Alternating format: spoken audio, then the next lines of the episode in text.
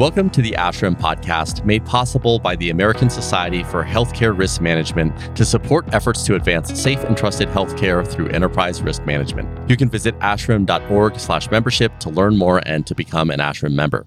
My name is Prakash Chandran. As you all know, there are many stakeholders and participants in a root cause analysis.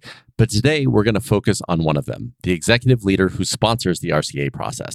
With us to help understand the importance of the executive's role and how to best engage with them are two guests. The first is Karen Markwith, Division Director of Risk Management for Virginia Mason Franciscan Health System, a part of Common Spirit Health located in Seattle Tacoma region. Karen has many years of experience in risk management at large health systems. She's also an RN with a master's in jurisprudence and health law. Her involvement with ASHRM includes co authoring the 2016 Physician Office Risk Management Playbook, in 2017, the Healthcare Risk Management Fundamentals Playbook, and is chairing the annual conference committee for 2022. Also joining us is Denise Dubuque, VP for Patient Care Services for Virginia Mason Medical Center, a part of Virginia Mason Franciscan Health System. Denise has been with Virginia Mason for 34 years. Denise is a registered nurse with her master's degree in healthcare administration. She's a certified lean leader completing a two year advanced study and training program in the Toyota production system. Welcome to the ASHRM podcast. Karen and Denise, so great to have you here today. Thank you so much for your time. Karen, I wanted to start with you just to set the stage. Can you give us an overview of who is typically at the table for a root cause analysis? Sure. Of course, we have to have more than one person, that wonderful executive sponsor. We need to have someone who's facilitating it. Usually that's the risk manager, patient safety person, somebody from quality, all great. They need to be trained, obviously, into facilitating a root cause analysis. Leadership of the department, where fortunately the event occurred, or maybe the service line where it was affected, or maybe both. Subject matter experts on the process. You want somebody knows what should have been done so they can understand and identify the defects. Any medical staff involved, and sometimes, sometimes you want to have the staff involved. It really depends on the incident or the event, as we don't want to insert or examine more trauma to the staff that was witness or part of the event. But if it's reasonable, appropriate, then of course invite that staff member. So, Denise, I'd love to go into some of the responsibilities of an executive in the RCA process. What specifically can they do to help this be an effective process?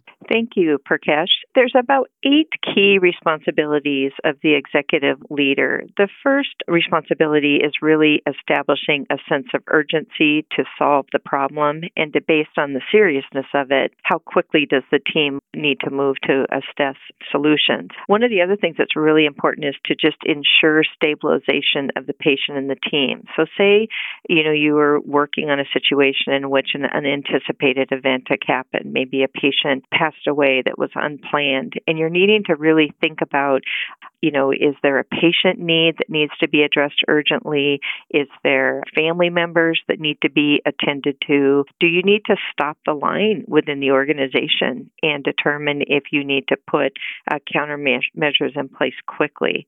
We often will really quickly pull team members to make sure that they are in a good state after the event has occurred, and just really also looking at situations like, for example, say an event happened in an operating room. Do we have the surgeon go back in and do their next case, or that care team go back into the next case? Because if they did, they may be distracted and not providing their the best patient care to the to the patients that follow. The other important role is to lead lead the RED PSA process. And really, by leading it, we want the leader to be starting with a culture of no blame. We really think it's important at Virginia Mason Franciscan Health to focus on the processes that allowed a situation to occur and not the error of an individual, because it's usually always processes that contribute to an error from occurring. The other things that the executives do are they establish priorities and allocate resources as necessary. You know, remove any roadblocks to establishing corrective action plans, escalating to other senior leaders and affected departments as needed. Ultimately, the executive leader also approves the root cause determination and the solutions that have been established.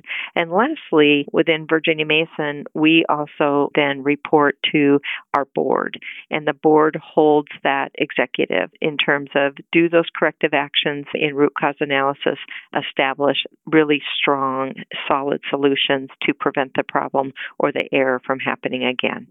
Denise, what do you think about the executive leader when it comes to a serious adverse event that makes meets into the press and their role with the communication department? Karen, great question. Obviously, there's a very close collaboration that occurs between the communication team to make sure that there is, if this gets to a press level, that there is an organizational approach to sharing information that's very thoughtful and planful. So the executive leader definitely needs to make sure, again, that the most senior leaders are involved with that and are coordinating with the communications team. So, Denise, you talked at a high level about those eight key responsibilities coordinating with the communications team for a press matter.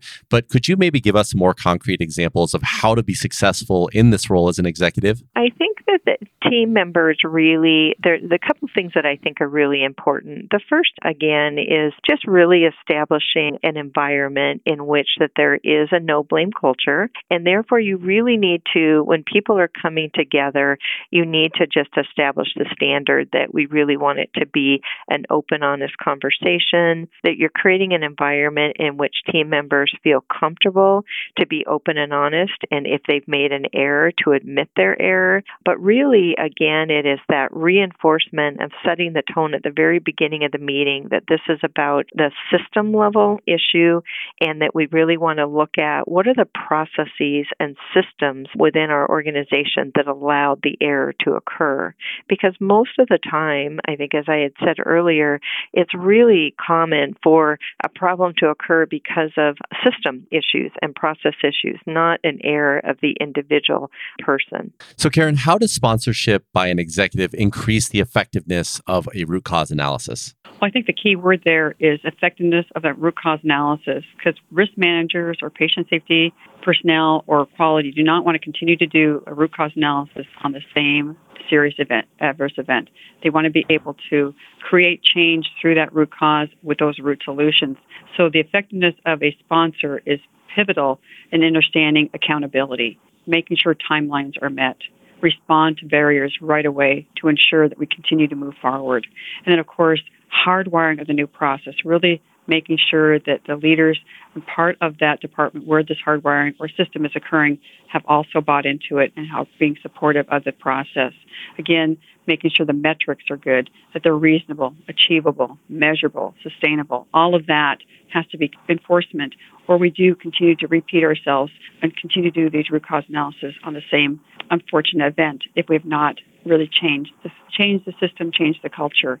And they are there attending the meetings, and their presence makes it sure how important it is for the system to really hone down on this is serious and we need to respond on a system level with this leaders to make that forcible change. Karen, I'd like to add on as well to the comments that you just made. I think you really commented to the concept of the rigor of the corrective action plan to make sure that we really are putting measures in place that prevent the, the error to happen again. The other thing I think that the executive can do as well is to really encourage the, the use of multidisciplinary teams and focusing on the event.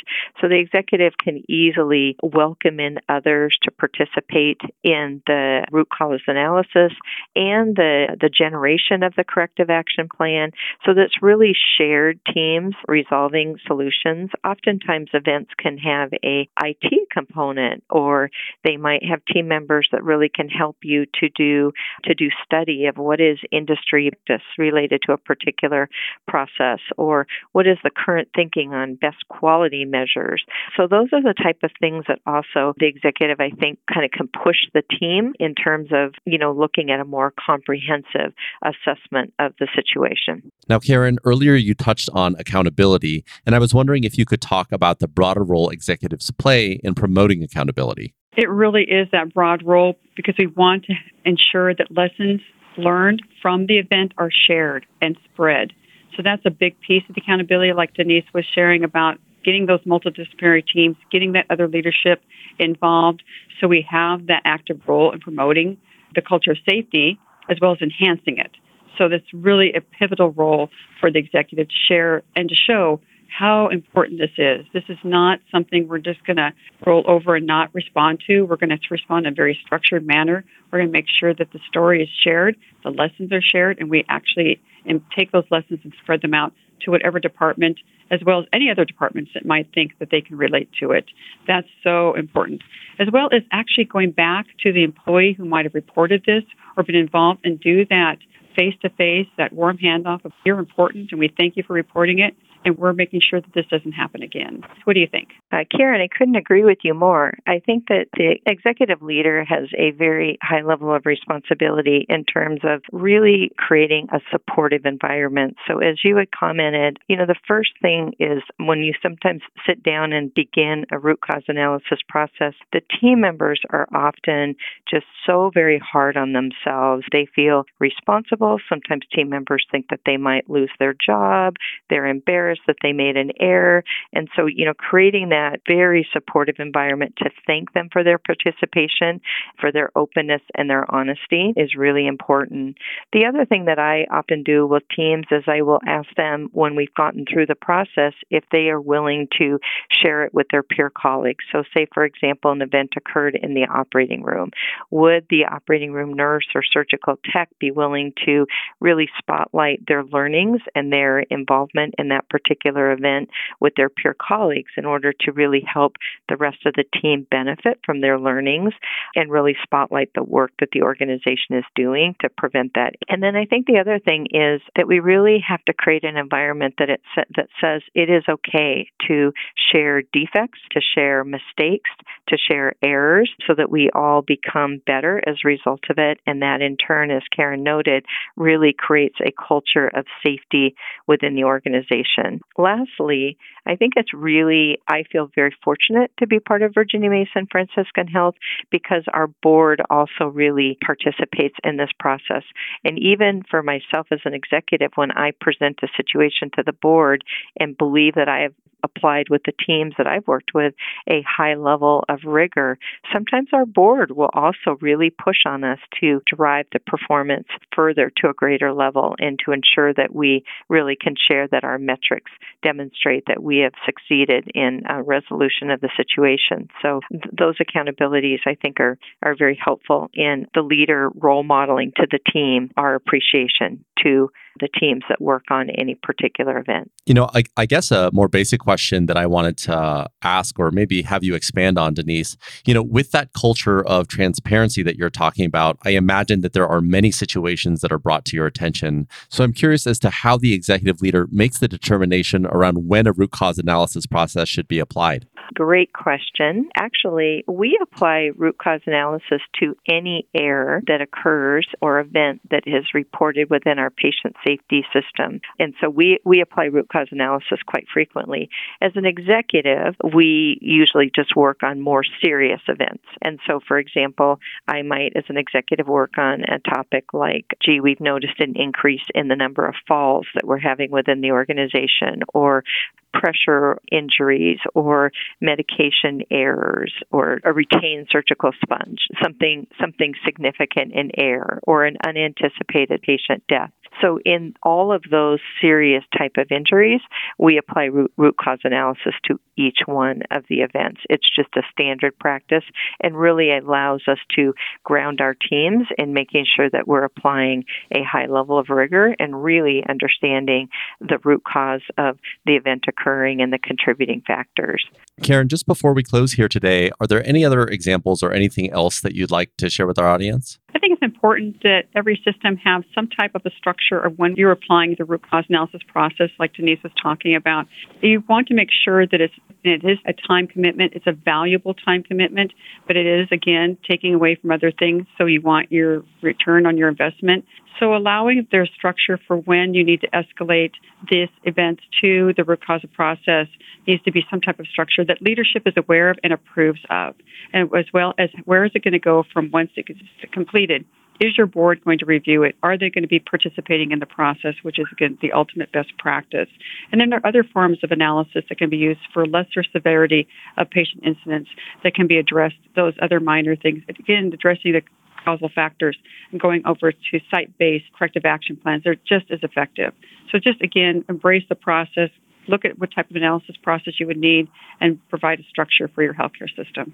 Prakash, I would like to add something as well. I think one of the biggest learnings that I've had as an executive is really when working on a serious event and conducting root cause analysis to not underestimate the emotional component that events or errors have on our team members. I continue to be humbled by the level of responsibility and accountability that our team members feel when something has not gone as planned for a patient. And so the team members really carry an incredibly high burden emotionally. And it's really important, I think, as leaders to make sure with every event that happens that we pause and we check on the teams and we check in on those that are involved to make sure as an organization that we're doing everything we can to support them emotionally as we go through the process of root cause analysis and resolving a situation. Well, Karen and Denise, this has been a truly insightful conversation. I really appreciate your time today. Thank you so much. Thank you, Prakash. It was a pleasure. The ASHRM podcast was made possible by the American Society for Healthcare Risk Management to support efforts to advance safe and trusted healthcare through enterprise risk management. You can visit ashrm.org/membership to learn more and to become an ASHRM member. My name is Prakash Chandran. Thank you so much for listening, and we'll talk next time.